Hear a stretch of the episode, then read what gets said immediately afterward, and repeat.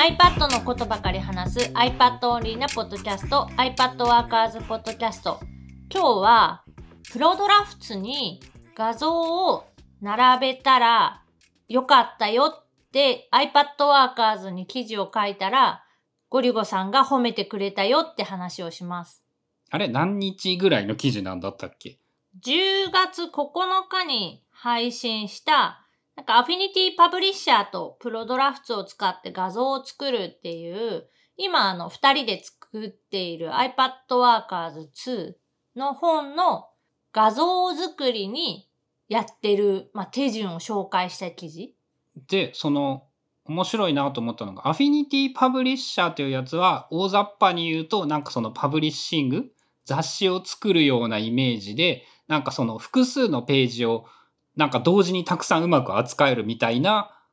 アプリなんだよね。そう、アフィニティ社、まあ、アフィニティフォトとか、アフィニティデザイナーっていう、あの、Mac、iPad、Windows のアプリを作っているところが、えっと、今はまだ、あの、Mac にしかない、iPad にはない、Mac にしかない、アフィニティパブリッシャーっていうアプリがあって、Adobe の InDesign のアフィニティ版みたい。で、さっきゴリゴさんが言ってたように、ページがたくさんあるような、なんか複数のページのデザインをするときとかに結構便利なアプリ。なんかそのタイトルの場所をちょっとずらすと、すべてのページのそのタイトルの場所を同じように変更できるというようなイメージでいいんかな？そう、あの、キーノートのマスタースライドってわかる？わかる。スライドのテンプレートを作って、それをベースに文字を打ち替えたりとか、画像を入れ替えたりしておくと、マスターページを変更すると、全部そのテンプレートが反映されていたページが全部一気に変わる。場所が変わるとか、サイズが変わるとか、一気に反映できるっていうのと、まあ、全く同じことができるアプリになっていて、まあ、今回その本の挿絵画像を作っているので、全部同じフォーマットの中で、えっ、と iPad のそのスクリーンショットが変わったりとか、アプリのアイコンが変わったりとかっていう基本のそのレイアウトは全部同じで、部分的にその変わるような画像を作りたかったから、アフィニティパブリッシャーが一番向いていると思って、アフィニティパブリッシャーで作業をしていた。まあ、一般的にはあれだよね。あの雑誌のなんかよくある紙面レイアウトを作ってそこに文字を流すとこう同じレイアウトでかっこいい感じのものが作れるよっていうのに使うというのが一番イメージしやすい使い方なんだよね。まあそうだね。そういうのが得意なアプリっていう。で、それで春菜が画像のフレームワーク的なものを作ったところまではなんか普通だなっていうかそのあ、そういうアプリ便利だねっていうぐらいだったんだけど、面白いなと思ったのが、そこで作った画像を画像化してプロドラフツに全部貼り付けて、で、それぞれの画像にマークアップ機能で手書きで説明を加えた。なんかそのマークアップで手書きで説明を加えるまでのやり方は理解できるんだけど、その画像の置き場所としてプロドラフツを使うかっていうのはすごく斬新な気がして。で、言われてみると確かにそのプロドラフツってなんて言うんだろう。無限に広がる紙の上に画像を置けば画像が好きに並べられて、その一覧性の高さとそこにマークアップを組み合わせる。そうだね。プロドラフツ自体で、えっ、と、手書きを書き込む。その無限キャンバス内に文字とかを書いたりもできるんだけど、その配置した画像の中でマークアップを使うと、その配置した画像に直接書き込める。まあこれもちょっと音声で説明するには難しいので、え詳しくは iPad Workers の記事を見てくださいという感じなんですが、まあ基本的に、えっ、と、まあ無限キャンバスの広い画面の中に画像をポコポコ貼って、で、その画像を好きな場所に動かして並べたりとか、まとめたりして、で、画像の、画像に直接マークアップ機能で手書きができる。から、自分がやりたかったことっていうのが、まあ、で、実現ができて、で、さらにその成果物っていうのを、プロドラフトのそのキャンバス内で一覧できる。例えば、一般的に思い浮かぶところで言うと、やっぱその、まあ、アフィニティパブリッシャーでそのまま一個一個の画像に書き込むというやり方は、理論的には可能で一般的なのか？まあ、それが多分一般的なんだけど、えっと、その場合、まあ自分の好きなそのツールが使えない、アップルのあの鉛筆ツールの書き心地っていうかあの質感みたいなのが好きで、ああいうペンが使いたいんだけど、アフィニティのブラシではなかなかそのドンピシャのやつがないっていうの。たくさん種類はあるし、いろんなパターンのものがあるんだけど、ドンピシャであのアップルの鉛筆ツールと同じ書き心地のものがなかったから、それ時間かけてその調整して自分でペンを作るとか、えっ、ー、と、誰かが作ってるかもしれないからそれを探してくるみたいな時間をかけるよりも、あ、じゃあもう別のアプリに持っていって、そっちでやってしまおうって思ったのが今回その、うんと、フローにしたきっかけ？で、まあ俺の場合でパッと思いつくのが、じゃあ写真アプリに書き出して、写真アプリでそのマークアップで書けばいいじゃんなんだけど、当然、なんて言うんだろう、見やすさというか管理のしやすさの桁が違うじゃん？うん、まあ、好みかなっていうのはある。えっと、このマークアップ機能自体は、ファイルアプリでも、写真アプリでも使える機能なので、写真に書き出して、そこで書き込むっていうことをしても、アフィニティパブリッシャーで作った画像に手書きを追加する、加えるということは、あの、どのアプリ、ファイルアプリからでも、写真アプリからでも、プロドラフトからでも、どこからでもできる。まあもちろん、どこからでもできるのに、だけど、その、そこでプロドラフトかっていうのが賢いというか、例えば写真1枚作ってさ、あの、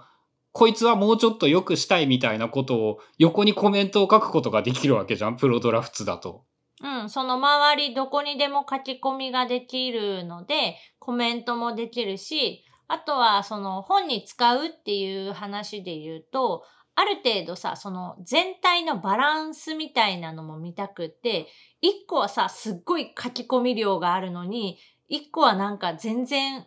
書いてないとかって、ちょっとバランスが悪いなって思うから、そういうなのも、その並べることによってバランスが確認できる。で、確認しながらも、そこで手書きが書き加えられるし、えっと、修正もできる。で、複製すれば、あの、アナログバージョン管理とかもできるわけだよね。まあ、できるかな。うん。その1個前のバージョンとか言って、ちょっと外の方にとか、後ろに引っ込ますとかはできるんだっけ？ちょっとその辺わからんけど。まあ、一応重ねることはできるから、うんと、工夫すればできると思う。なんか、それをうまく作ってあげれば、その、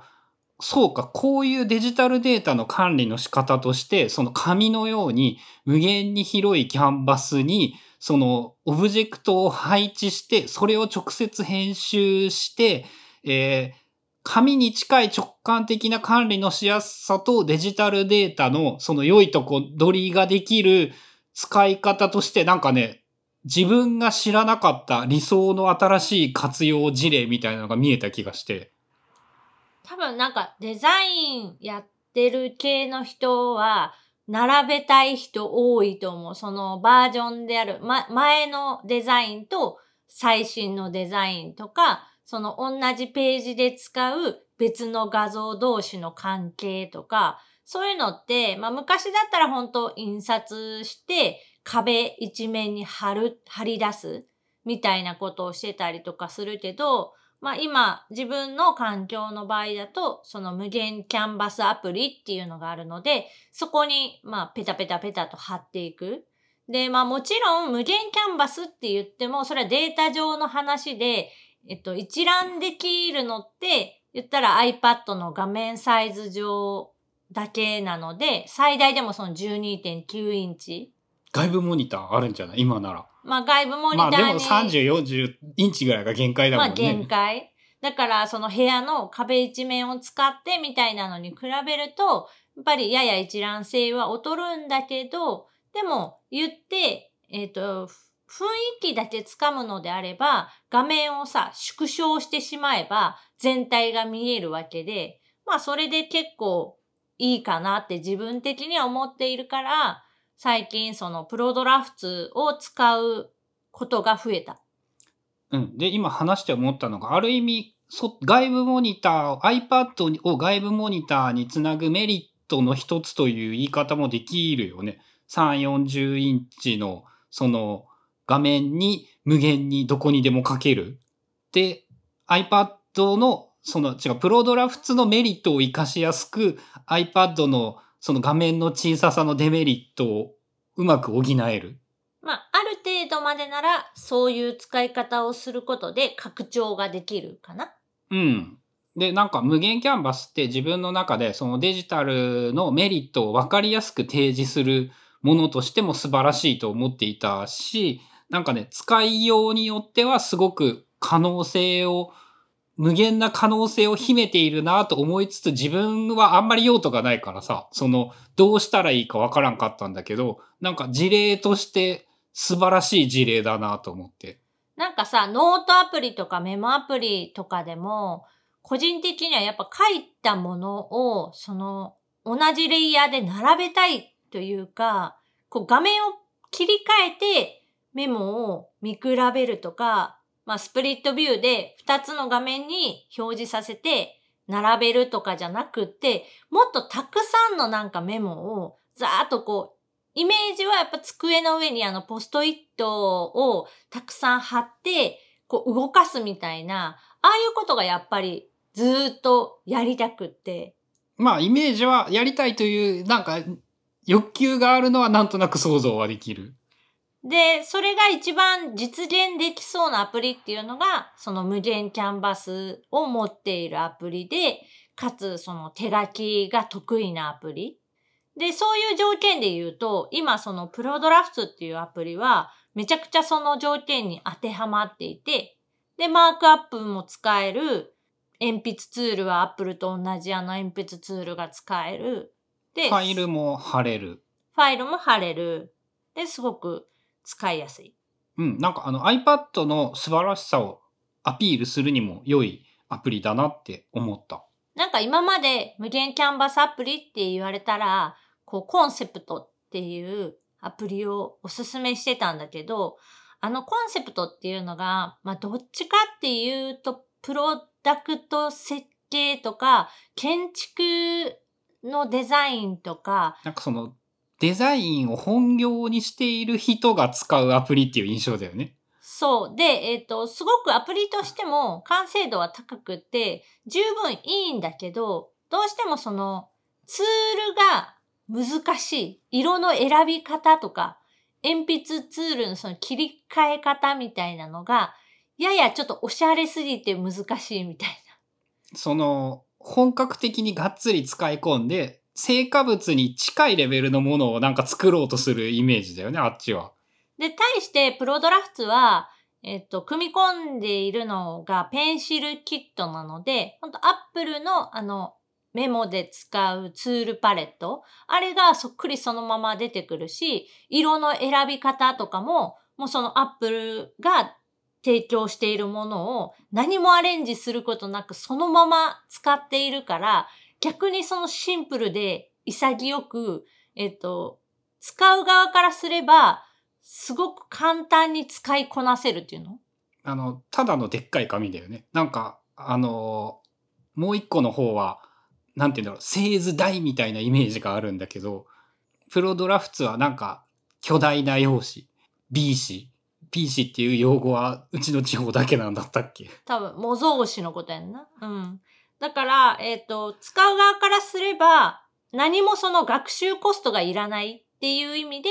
えープロドラフツが結構おすすめである。で、春菜からしても、Apple 標準のそのメモ帳で使える鉛筆ツールの書き心地がとにかくめちゃくちゃ好きなので、それがそのまま使えるっていうのはすごくメリット。読書メモプロドラフツにしたら便利になりうる。それは、えっ、と、便利にならないと思う。やっぱそうだよね。えっとね、読書メモに関しては、まあ自分がやった経験の中で言うと、え上下左右の4方向に広がるメモっていうのはすごく後から見返しにくい。はあ、読み返すときには整理されていないからダメなんだ。あの、かけてしまうから、どっちにも。結構適当に書いちゃう、読みながら書いちゃって、あっちにもこっちにもその、広がってしまって、でも本って基本的には一まあ本軸があるから、リニアだねその一方方向に進むべきものというか、その方が後から見返した時にも見返しやすい。なので、そこに関しては、えっとね、広がりがない方がいい。から、読書メモは、えっと、無限キャンバスではなく、まあ、ページ概念があるもの、もしくは、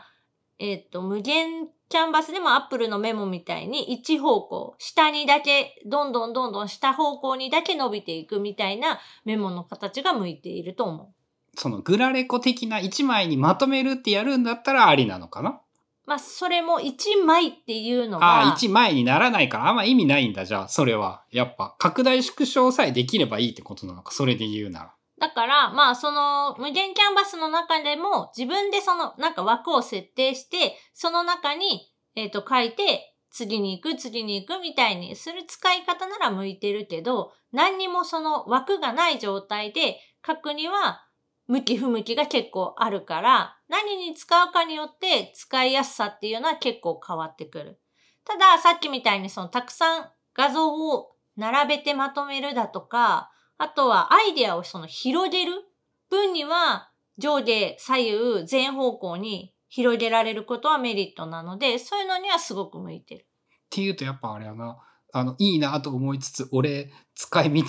見つからんな、やっぱ。わかんない。その何にいいなと思っているのかっていうのがわかんなくって、あとそのゴリゴさんがどういうことをやりたいのか、どういうことを普段やっているのか。